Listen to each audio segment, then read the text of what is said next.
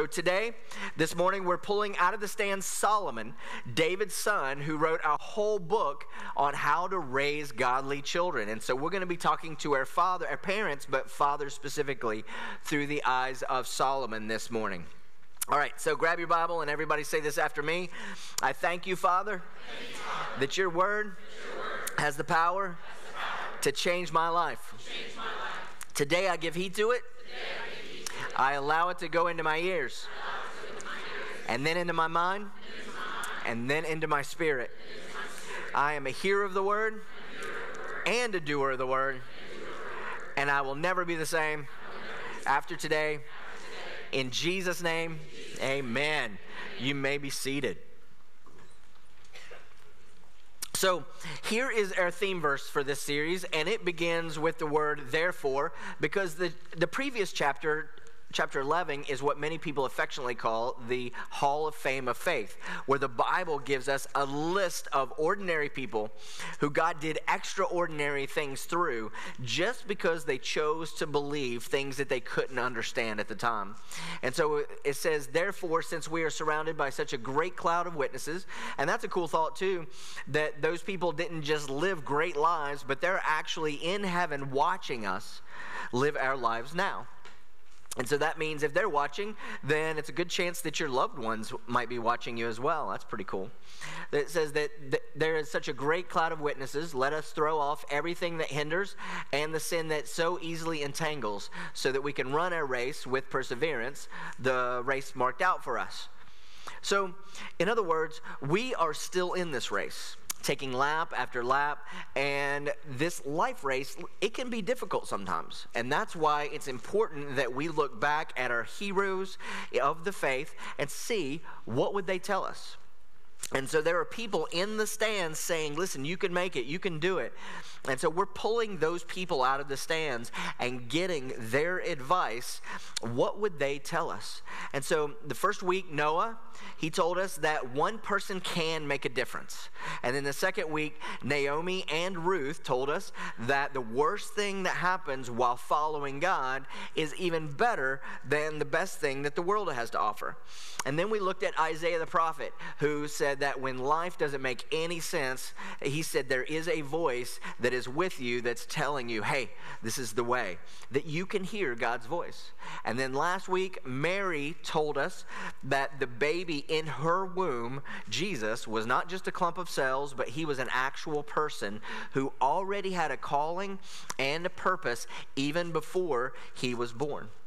And so uh, you can access any of those recordings on our website, our mo- mobile app, or, or uh, YouTube page. But last week with Mary, we had a specific action to help, to reach out and help young women and families who wanted to keep their babies. And so, if you're interested in helping with Human Coalition that we are partnering with, then you can do that on our website. If you go to events, there's a place there that you can get more information. Also, if you weren't here and you didn't get to sign the petition to tell our lawmakers that the child inside the womb does have a purpose and does have a calling, then you are welcome to do that at the side tables directly after the service as well. But I want to let you know that if you're interested in that message on Mary and the sanctity of life, uh, you can get that on our website, mobile app, or our YouTube page as well. But I wanted to tell you that that if you weren't here, that was not a political message. It was deeply theological and scientific about when personhood begins in the womb but it was not political. So I want to encourage you, if you weren't here, you can go back and check that out as well. And so today, we are pulling out of the stands Solomon, David's son. Now, a couple weeks ago, we talked about Ruth. This is Ruth's great great grandson. And so Solomon is going to talk with us today about fatherhood. Mark Twain said that when he was a boy of 14, he said, My father was so ignorant I could hardly stand being in the same room with the old man. But then he said, When I turned 21, I was astonished at how much that old man had learned in seven years. it's a funny thing that the older that we get, we start to understand the, and learning to appreciate the wisdom that our parents were trying to give us. And so today is Father's Day, and I also understand that for some people, that's not a good day.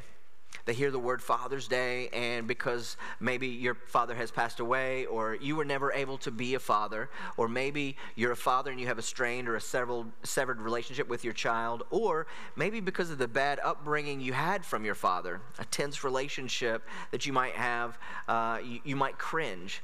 And so, on one hand, that that's understandable if you if you had a strained relationship with him or or if he was an alcoholic or if he was a harsh uh, man who made you feel like you would you could never measure up father's day can be difficult.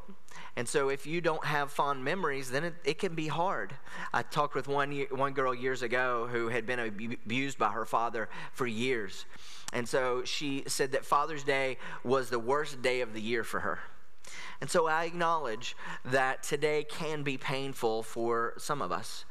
And uh, also, if you're an empty nester or you don't have children to raise anymore, or you, uh, or you, but you do have grandkids maybe, or maybe not, Listen, if, if you're not in a position of fatherhood right now yet or, or anymore, grab some nuggets that you, you can share with other people.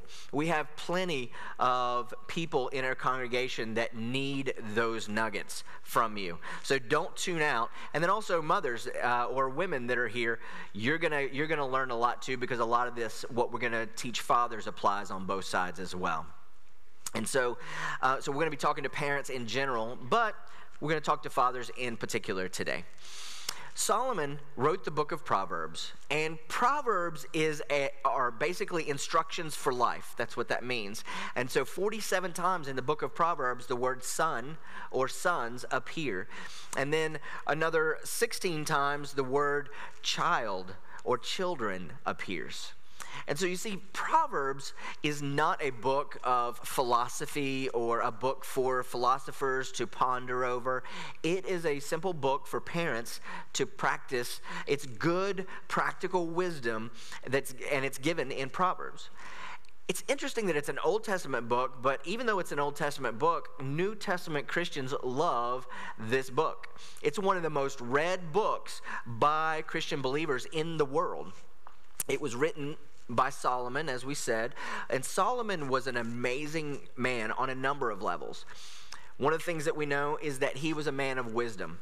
God tells us that he gave Solomon more wisdom than any of the other leaders in the Middle East. He had more wisdom and understanding, the scripture says, than all of the sand of the seashore. That's a lot of wisdom. And so, what did he do with all that wisdom? Well, he wrote books. He wrote 3,000 proverbs. 3,000 proverbs and 100 and or I'm sorry, 1,005 psalms. And so uh, it, it's, it is the instruction of the father to the sons. And so, and if you read this, if you're familiar with it at, at, all, you could say, well, if it was instructions from dad to his sons, why was it written, written in all this flowery language? It's like what dad talks to his son like this, like, hearken unto me, son. Who does that? Well, it's written in Hebrew poetry.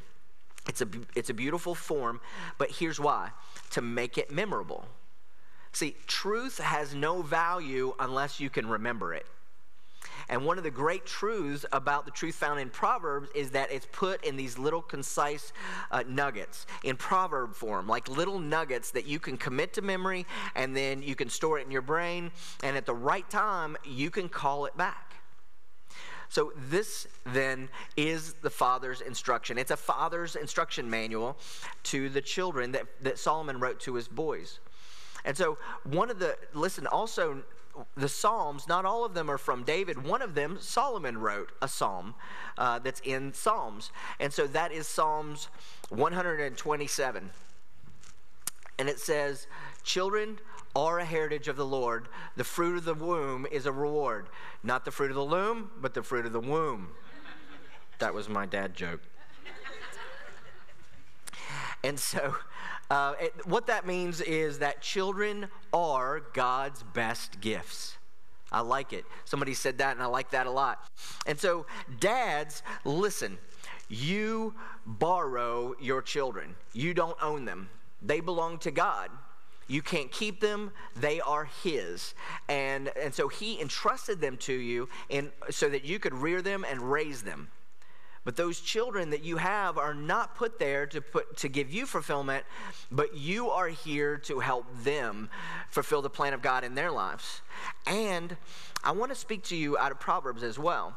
And so there are two verses in chapter 3 that I want to read, and that's uh, verse 11 and 12. And it says, My dud, do not despise the chastening of the Lord, nor detest his correction. For whom the Lord loves, he corrects, just as a father the son in whom he delights. And so, in these two verses are three of Solomon's secrets to being a great father. And we want to share that with you. And so, today you're going to get a multi tool as you walk out. Uh, you're going to get one of these, and this is a multi-tool. It's it does many different things at the same time. It's not just a pen, but if you open it up, there's a screwdriver in there. It is also a ruler and a level in it. And so, um, in the same way, we as fathers have to be multi tools.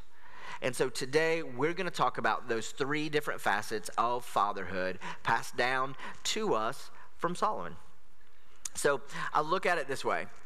Since children are the only earthly things that we can take with us to heaven, it behooves us to do it right. Is that right? Yeah. So I think that the first secret that Solomon would give us is to instruct your children. And so I want to look at this, this text. We're going to unpack it a little bit. But if you don't mind, we're going to go back to verse 1 of chapter 3, and it begins with two words My son. And it's because Solomon, as a father, is pulling out instructions or pouring out instructions to his son. And he says, My son, do not forget my law, but let your heart keep my commandments. That's his instruction. For length of days and long life and peace they will add to you. Let not mercy and truth forsake you, but bind them around your neck and write them on the tablet of your heart, so find favor and high esteem in the sight of God and man. And then we go down to chapter 4 and verse 1, and it says, Hear, my children, the instruction of a father, and give attention to know understanding. You know that section in the book of Ephesians where it's all about family roles in chapter 5 and I think 6?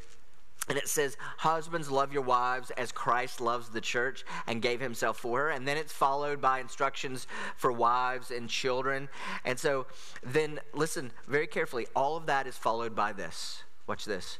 Fathers, do not provoke your children to wrath, but bring them up in the training and the admonition of the Lord. So I'm wondering, so why doesn't Paul write mothers and fathers or parents? No, he's writing to fathers specifically here, and he says, bring them up. Now, that, that doesn't mean sit back and just watch them grow. No, it means be engaged. Move them toward maturity, is what that phrase, bring them up, means nourish them. Well, how? Well, he gives us two different ways here in the training, and then it says in the admonition of the Lord.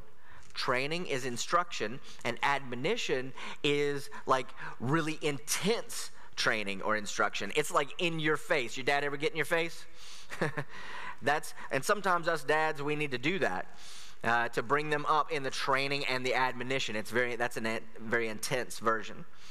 And so, what was interesting is I made a, an interesting instruction is that in Hebrew, the word for parent is harim. And harim is the Hebrew word that means parent. And so, you can ask any kid in Israel, hey, those are my harim or my parents. then, the word for teacher in Hebrew is mareh.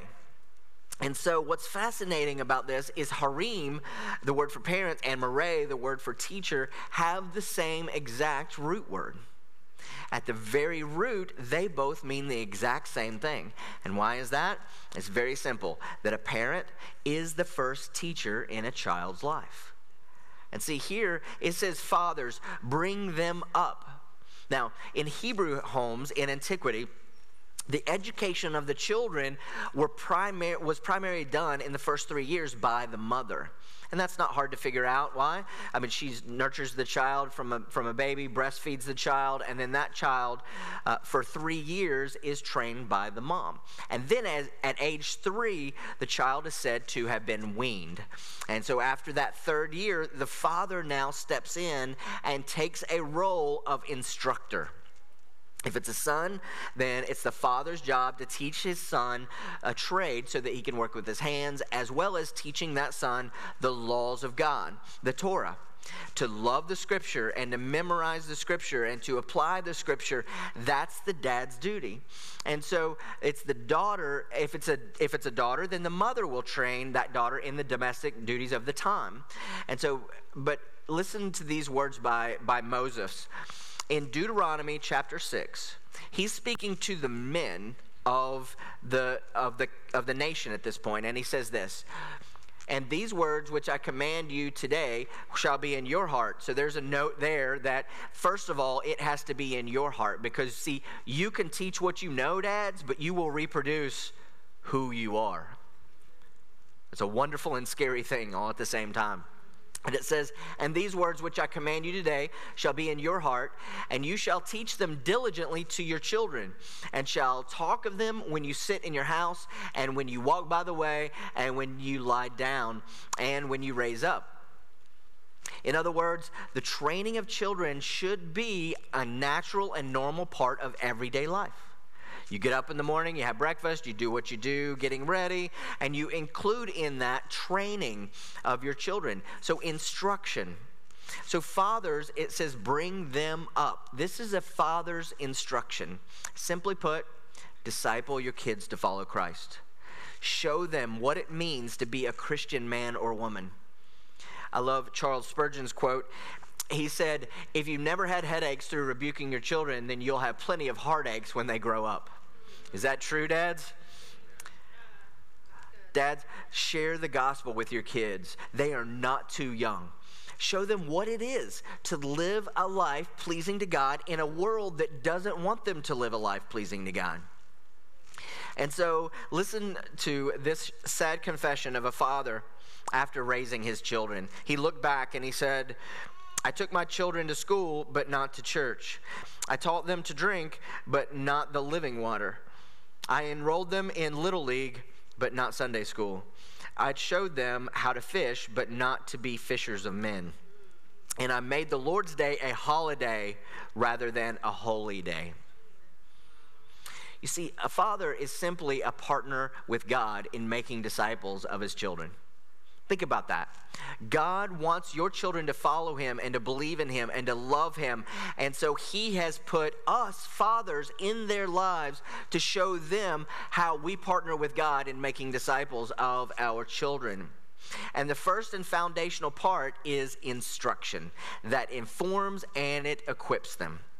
And so, the second secret that I think Solomon would tell us that we pull from the scriptures is that fathers, we should correct our children. See, correction is what adjusts behavior and thought patterns and strengthens the life that's in a child. And in fact, that's really the, the trust of this whole passage is it says, My son, do not despise the chastening of the Lord. Do not detest his correction, for who the Lord loves, he corrects, just as a father, the son, in who he delights. So, the point that Solomon is making here is that correction is what, uh, what C.S. Lewis would refer to as a severe mercy. See, it's proof that a father loves his child, not hates his child. It's that correction that is part of the proof, the demonstration that he really cares. In fact, C.S. Lewis also uh, talked about correction and he gave this amazing illustration. And so he says, an artist doesn't take a whole lot of time in drawing a picture that he would use just to entertain a child. And so, you know, you would just throw something together and say, here you go. And so the child will like it and they'll appreciate it. But that same artist, will spend an endless effort and amount of time and painstaking energy over a great work of art that he loves and he wants to display and be proud of. And so, listen, love your kids enough to put the time into correcting them and changing their thought processes and behaviors. And I know if you stepped in, step into discipline your child, you know, a lot of times they'll say, You don't love me. And they see that correction as a proof that you don't love them. But let me say this what your child thinks of you as five is no comparison to what they're going to think of you when they're 25 if you don't correct them. And I guarantee you that if you are consistent with your correction in love, then, it, then what they say when they're 25 will be much different than what they say when they're five. And so, you know, once they have all these years and this instruction that's poured into them, there's no telling what they can become. It's proof that you love them. Like if you go to a doctor with a broken arm or a leg, that doctor is actually going to correct and set that leg, and it might hurt a little bit. If you go to an optometrist eh, eh, for glasses, they're going to give you what's called corrective lenses so that you can see better. Proverbs, let's look at Proverbs 13 24. It says, He who spares the rod hates his son, but he who loves him discipline, disciplines him promptly. Also, Proverbs 19 18 says, Chasten your son while there's hope. And do not be set, do not set your heart on his death. Now, listen, this is not teaching brutality or slapping your kids whenever you don't feel good. Proverbs are teaching loving correction to adjust the, uh, the adjust their thinking when there's time. Listen, you don't show love by overlooking disobedience. And listen, I know what it's like to have to to have to correct in love and at the same time realize that this might affect my relationship with my child for a period of time. But I'm here to tell you that it's always worth it. Because they're going to look back from the other side and say, Thank you, Dad. Thank you, Mom. As long as that correction is in love, consistent, based upon parameters that you've already set, not just your mood that day. Listen, if you want to mess up your relationship with your kids for a long time, correct them out of your mood and not out of clear boundaries that you've already set. Is this true? Yeah. So I was reading an article uh, Tom Landry, the, the great football coach, was talking about what it was like to be a coach and what it was like to win game after game after game. And so he said this He said, The job of a coach is to make men do what they don't want to, or make chin, uh, don't want to do. Hang on, getting tongue tied. to make men do what they don't want to do to achieve what they always wanted to be. And see, that's really good. I don't think that's just for coaches, I think that's for dads as well, and moms, to be honest. But that is, that is the job of a dad. And see, it's the correction that you add to a child's life that gets them to a place where they can achieve what they've always wanted to be, or better yet, what God wants them to be. And so I understand some people don't believe in discipline. It's not popular anymore to discipline your child. But let me state for the record that I think that a lack of discipline can actually emotionally cripple a child for life. There's, there, um, there are actually two sociologists from Harvard that studied this at length, and they, and they wrote a little bit on the factors that prevented juvenile delinquency. And there are several factors, and I'm just going to give you the top two. The top two factors that prevent juvenile delinquency number one is a father's firm, fair, and consistent discipline. Notice the words firm, fair, and consistent. And then number two is a mother's supervision and companionship. So let me say that there are two different types of discipline, though. There's corrective discipline, and then there's preventative discipline as well. Corrective discipline is simply consequences because they have broken a rule or a boundary that you have set. And, that, and also that has been set previously. You're not making it up as you go along. Now, I have read and I've heard a lot, uh, um, a lot of the anti-discipline experts saying that it's counterproductive and that it will, it has anti-social effects, and so this literature is very popular. But I found something very interesting in the U.S. News and World Report that says that these expert that after looking at at their findings, they have based them on a body of research that at best is inconclusive and at worst badly flawed. They had an agenda somewhere. And so it goes on to say that studies indicate that, that discipline will make children le- less likely to fight with other people and more likely to obey their parents. So let me add to that for just a second. This type of corrective discipline has to be done in a very timely manner, early in life. Notice it says, do it while there's hope. Listen, you don't begin later on in life, later years. Listen, if you don't discipline them in the early years, you're going to have a huge fight on your hands once they get to be teenagers. The first statistics say that the first three years are the most formative of a child's life. And everything else after that is either them using those th- formative years or you trying to reprogram those formative years, which is incredibly difficult. No, we we shape them in the early formative years when they're when they're shapeable. And so, but there's also there's also preventative discipline. And so any doctor knows that you also have you have both in medicine, right? You have sometimes it's not corrective medicines, but there are preventative measures that you can take so that corrective medications are not needed. But they're both used together a lot of times. So what is preventative discipline? playing with a child, praying with a child, but also undivided attention. See, undivided attention is key. When a child says to you, Hey, come here, daddy, look at this.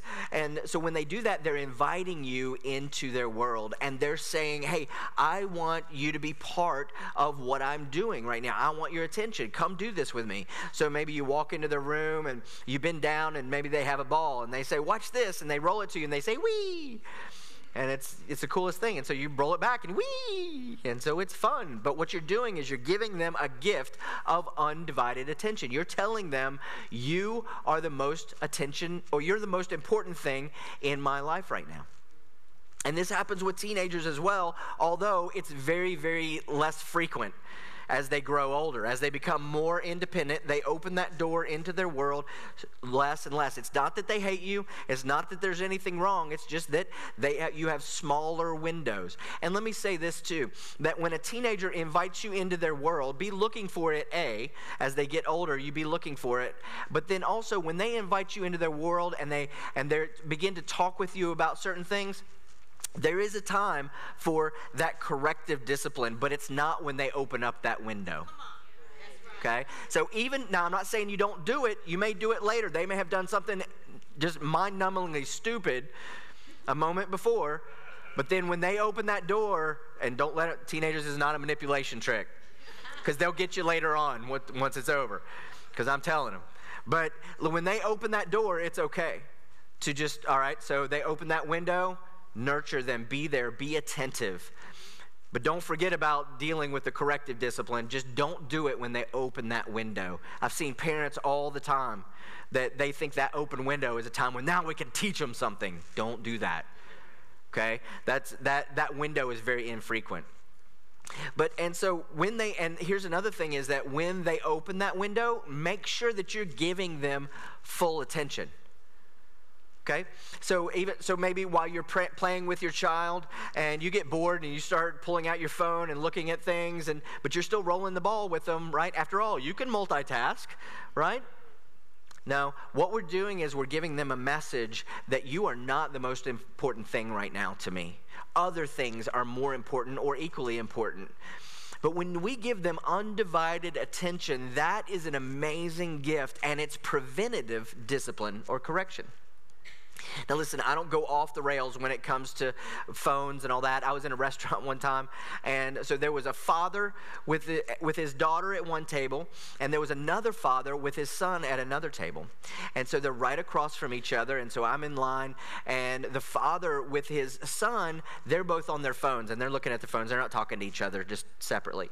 The father with his daughter, he has a newspaper, and she's reading a book. And so this lady in line, she points at me, she pokes me, and she points at the father and the son with their phones and says, See, look, we can't even have conversations anymore. So we're all on our cell phones. It's so sad. And so I gently pointed, or I, I kind of pointed at this other situation that's been going on for hundreds and hundreds of years is people reading in the same room, but not necessarily talking. And so I, I kind of said, Yeah, that little girl should definitely stop reading. Well, it made that lady really mad. But, but, but listen, we got to use our common sense. Don't go off the rails on phones and all that stuff. But what listen, what I am saying is that we need to make sure that we're giving our children undivided attention when they invite us into their world. Okay? All right. There's a report that I found and thousand teenagers were interviewed, and it said that 53% of teenagers spend less than 30 minutes a day with their fathers on average. 25% of them never discuss their daily activities with their families. 42% received no words of praise from their parents within a 24 hour period. 50% received no hug, no kiss, and 54% did not hear the words, I love you, from a parent in that 24 hour period. All of those things would have been preventative correction. And so both are needed a father's instruction that informs and, and, equips, and then also a father's correction that adjusts and strengthens. Okay? So now, the third secret that I think Solomon would give us is that we need to affirm our children, we need to be affectionate with our children. See, affection assures a child, it brings stability and calms a child. That child is aware that love will always be there. And notice the, one of the words in verse 12 early, it says, In whom he loves, he corrects. A father in, in his son in whom he delights. See, I like that word delights because all of the translations that I looked at, they all use the same word delight. I like that. But the Hebrew word is ratzah and it means to enjoy or to approve or to favor. But most translations use this word delight, and I like that word as well. And so instruction informs, correction adjusts, but affection stabilizes. See, a father's love is central to the emotional well being of a child. And so you might say, well, Micah, you know, you say a father's love. You mean a mother's love, right? No, I said a father's love. A father's love is central to the emotional stability of a child. And so, in an, announce, in an analysis of over 100 studies of parent child relationships, it was found that having a loving and nurturing father was as important for a child's happiness and well being, social and academic success, as having a loving and nurturing mother. In fact, I'm sorry, ladies, some studies indicated that even a stronger contributor to a child's well being was the father's affirmation and love. And so this brings me to a question Why is so much laid on us dads as a Bible or in the Bible? Why does so much get put on dad for instruction and correction and affirmation and affection and all these things? And let me answer this in three different ways. Number one, a child's view of God is formed by their father. That child, when they become a believer, they're going to learn the Lord's Prayer. And it starts with, Our Father who art in heaven. They're going to read the words of Jesus where he says, where he talks about his father will feed you, will take care of you. All that language talks about the father. Well, the only father that that child knows is their earthly father. Listen, for good or bad, absent or present, that's the only thing that they have to refer to. And so, this name, Father, that's pushed onto God, listen, there could be floods of memories about our earthly fathers that come to mind. And so, their mindset, many of ours, either even still, our mindsets about fathers may have to be adjusted. But listen, there's only one perfect parent, and that's God. And a child's view of a father is formed by their earthly father, though. So we have to do the best that we can. The second reason is that, listen, your daughter is going to grow up and marry a man someday, and she needs to know what to look for. Dads, listen, you provide the model for her to know what to look for. And girls will often choose, even sometimes subconsciously, will choose mates that are very similar to their earthly father. Now, that could be a good thing or a bad thing, but it's true. The third reason is that your son is going to grow up and marry a, a woman, and he, and he needs to know what kind of man he needs to be. What does a real man look like? You're setting that standard for your son. In the Huffington Post, there was a whole article on raising kids, and, uh, but there was one sentence that really stood out to me. And it said, Boys look to their fathers for approval in everything that they do, while girls look to their fathers uh, or look to men uh, the patterns that are set by their fathers. And so I look at it this way Dads, it's easier to repair a boy than it is to repair a man. And it's much easier to prepare a girl than it is to repair a woman. Listen, we've all met people with broken lives. Many of us have them, and many times because of our upbringings. But a hundred years from now, it's not going to matter what cool car you're going to drive or what tools you have or how much money you have in the bank, what clothes you're wearing. But a hundred years from now, you could make a huge difference. The world could be a better place, a different place, because of the children that are under your care and that they have received instruction and that, that, that we have delighted in affection and shaped their lives. That we are a multi tool of strength that betters this world for the glory of God. Amen. Will you stay with me? And let's pray.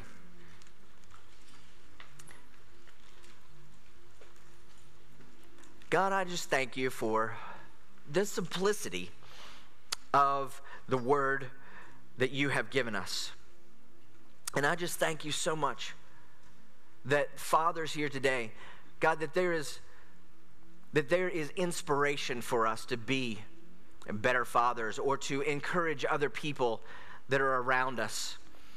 God, that there is no condemnation, that there is no guilt for the past for any of us in the things that we have done or not done in the lives of our children.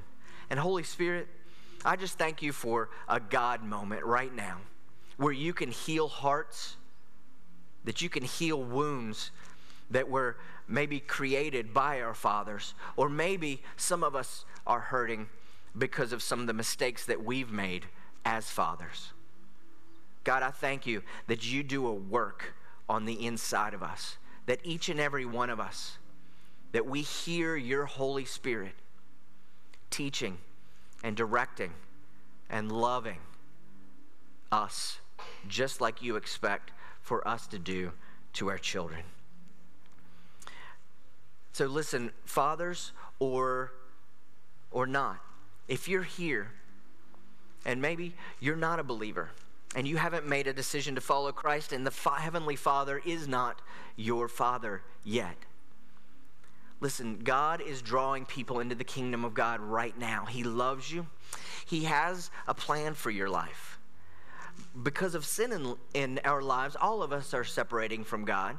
But Jesus came and paid the price for our sin, our sin with his death on the cross so that we could be free to serve him, be free to have him as our Father, that we could spend eternity with him.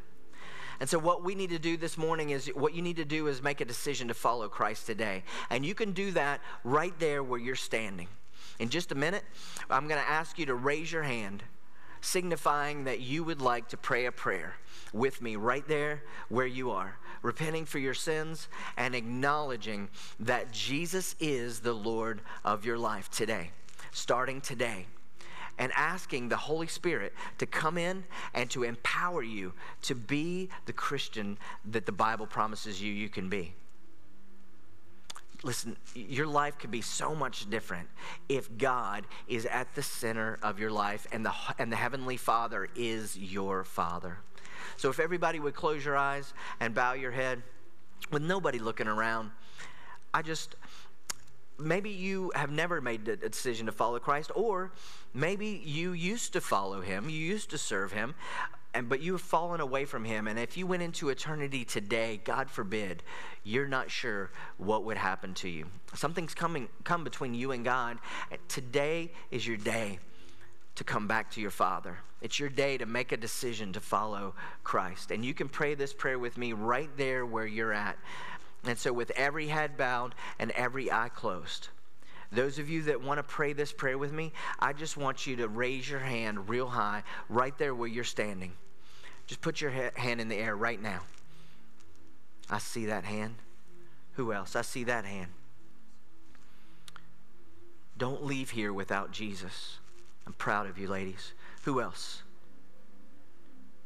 Who else? That God the Father would be your daddy, that he would be your father, a good, good father.